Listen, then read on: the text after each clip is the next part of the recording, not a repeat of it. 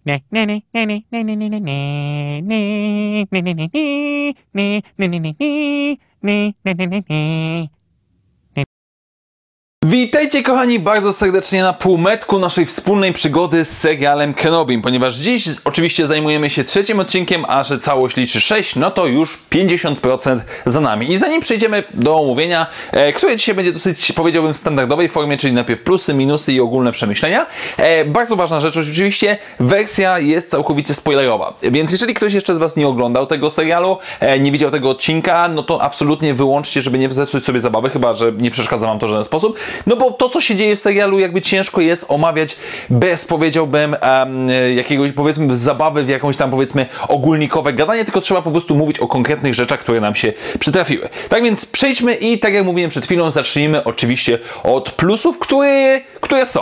E, pierwsza rzecz oczywiście, która rzuca mi się w oczy, to jest kilka aspektów związanych z, powiedziałbym, ogólnym uniwersum Gwiezdnych Wojen, które całkiem sympatycznie mi się e, oglądało, które podobają mi się i które z miłą chęcią chciałem zobaczyć i zobaczyłem w tym serialu. Po pierwsze, e, transport międzygalaktyczny, czy międzygalaktyczny, tylko międzyplanetarny, zautomatyzowany Coś na zasadzie impostu gwiezdnowojennego. Całkiem niezła koncepcja, która mam nadzieję, że byłaby wykorzystywana, ponieważ jest to tańsze, powiedziałbym, rozwiązanie. Zautomatyzowany przesył trans, yy, zaopatrzenia między planetami. Jak najbardziej na plus. Kolejna rzecz, trafiamy na planetę górniczą 10 lat po roz, rozkazie 66, która przynajmniej w jakiejś części jest proimperialna. Kierowca, który podwozi naszych głównych bohaterów w czasie tego serialu, jest czymś, co autentycznie podobało mi się na zasadzie zwykłego człowieka, który nie to, że jest jakimś tam złolem, który powiedzmy nienawidzi rebeliantów i tak dalej, tylko to jest facet, który po prostu jest lokalnym mieszkańcem, który gdzieś tam dogaduje się z żołnierzami na zasadzie jest porządek, jest robota, można zarobić, można coś sobie odłożyć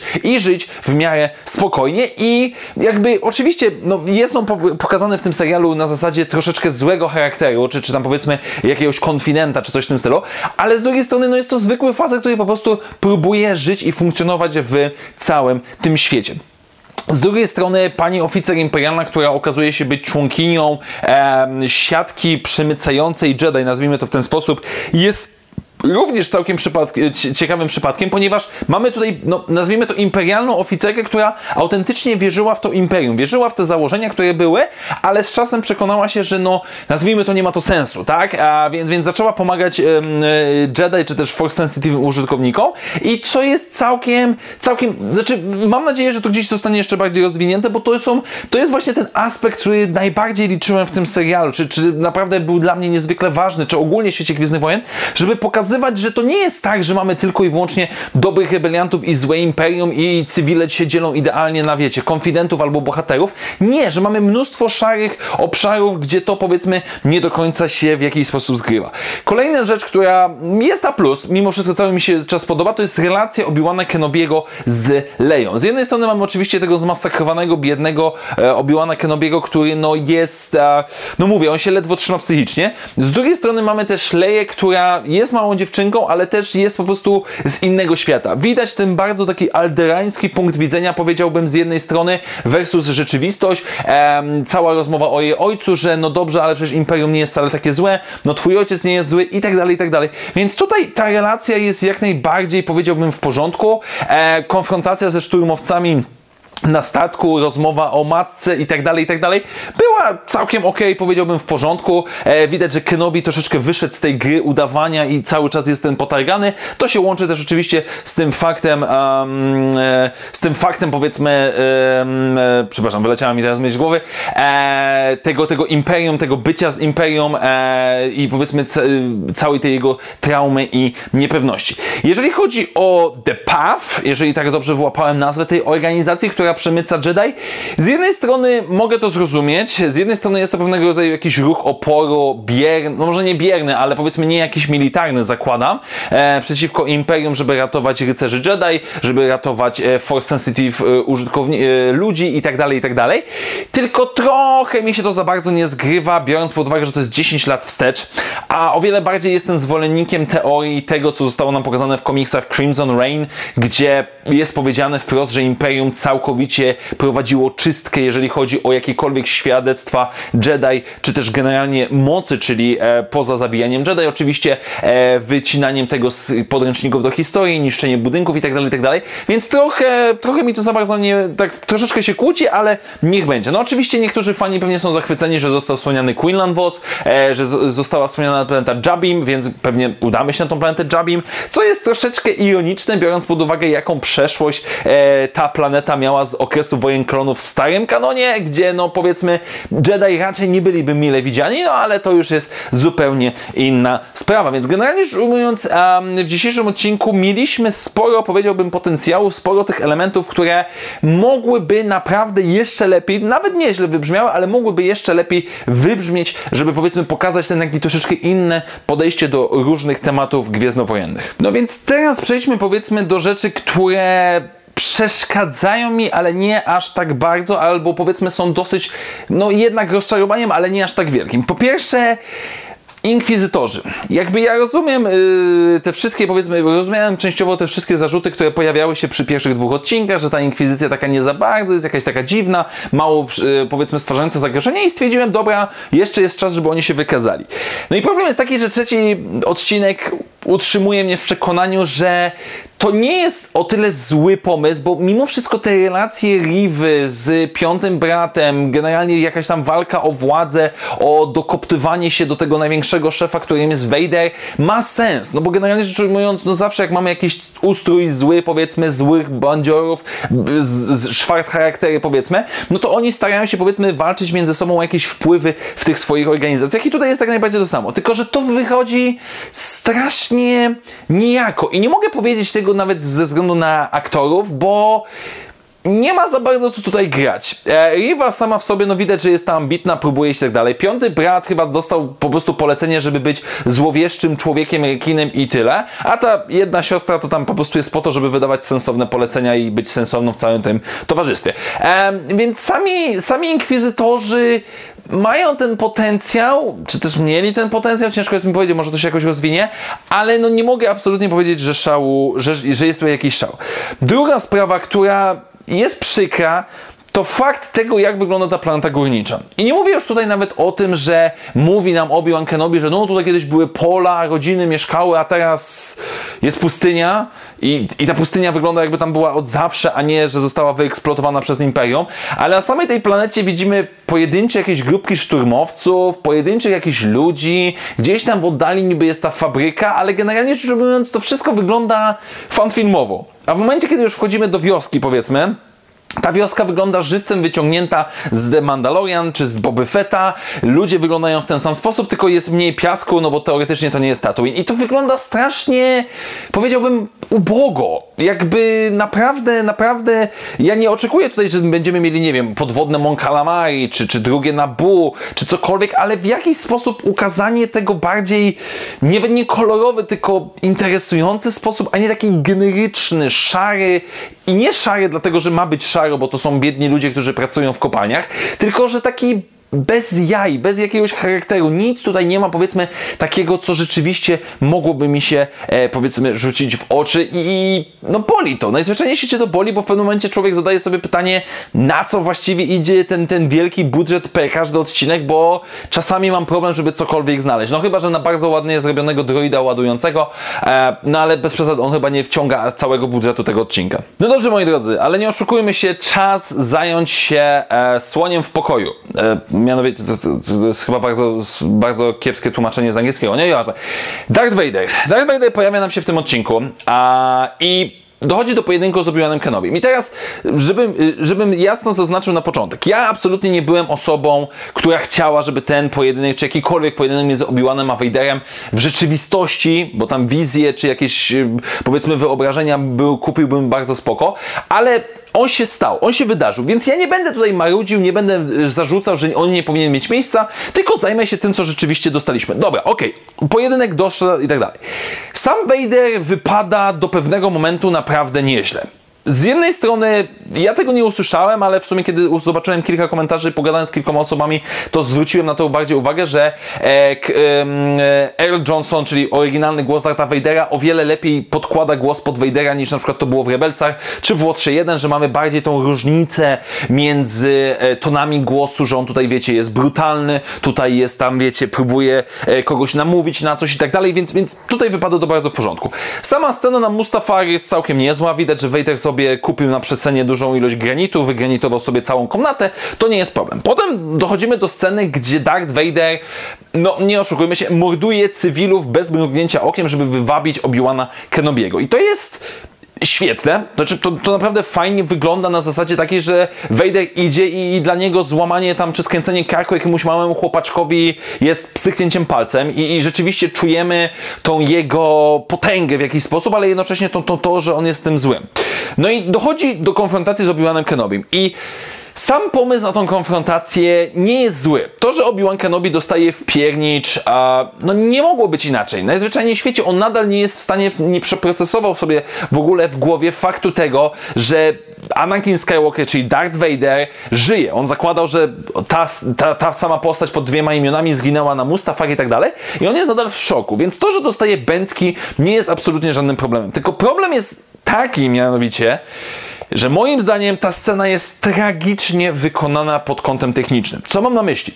Kiedy dwie postacie, jakich dwóch bohaterów, szczególnie tak ważnych jak w tym przypadku, czyli Vader i Obi-Wan, konfrontują się ze sobą, budujemy całe napięcie, czy powiedzmy budujemy całe znaczenie tej walki nie tylko poprzez samo naparzanie się mieczami. Tutaj dochodzi e, odpowiednie zdjęcia, odpowiednie ujęcia kamery, odpowiedni montaż, muzyka, e, gra aktorska oczywiście i tak dalej, i tak. Więc tutaj jest wiele elementów, które po prostu muszą ze sobą zgrać, żebyśmy czuli to napięcie, które jest między bohaterami. Tak, na przykład walka w epizodzie szóstym między Vaderem a Obi Luke'em może nie jest jakaś perfekcyjnie pod względem fektungu walki, walki i tak dalej, ale biorąc pod uwagę, że my znamy historię tych dwóch bohaterów, czujemy napięcie, rozmowy między nimi, e, zagrywki, montaż, dobór muzyki, to wszystko sprawia, że od, no, naprawdę czujemy tą całą... całe napięcie, znaczenie, istotność czego to dostaliśmy. Natomiast tutaj dostajemy fanfilm nakręcony na hałdach węgla pod Bytomiem, bo inaczej tego nie mogę nazwać. Po pierwsze, sama lokalizacja, to, że jest ciemno, to, to można byłoby jeszcze jakoś sensownie wykorzystać, ale Obi-Wan biega pomiędzy hałdami węgla.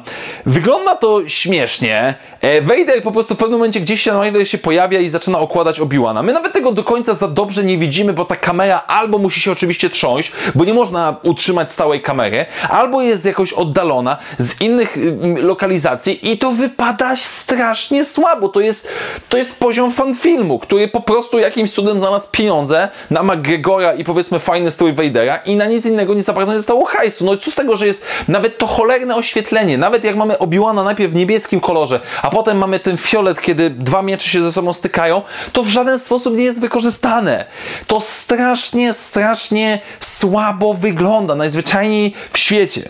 Później mamy oczywiście, nazwijmy to akcję z węglem a, i co jest sensowne, znaczy się rzeczywiście, no Obi, y, Anakin Skywalker czy też Darth Vader po tylu latach, nawet jeżeli nieważne jak się ogarnął, opamiętał, no i tak chciałby powiedzmy zemścić się na Obi-Wanie Kenobim, więc, a, więc próbuje go tam powiedzmy przejechać po mustafariańsku i zrobić mu to, co on zrobił i chce go, widać, torturować. I co jest jak najbardziej w porządku, tylko teraz Przechodzimy do największego problemu z tym odcinkiem, który dla mnie jest najbardziej bolesną rzeczą i ja wiem, że wiele osób z, może stwierdzić i pewnie stwierdzi, że ja się czepiam jakiś pierdół, szczegół i o co ci chodzi, Sef, ale jest to dla mnie objaw największego problemu związanego z tym serialem. Mianowicie akcja z tunelem. Ponieważ mamy naszą kryjówkę Jedi i widzimy, że z tej kryjówki Jedi można przedostać się do portu kosmicznego, gdzie czeka bezpieczny transport, więc nasi bohaterowie postanawiają się nam udać, ale przychodzi Vader, Obi-Wan mówi, dobra, to wybiegnijcie od punktu A do punktu B, ja odciągnę uwagę. Więc nasze bohaterki zaczynają sobie biec,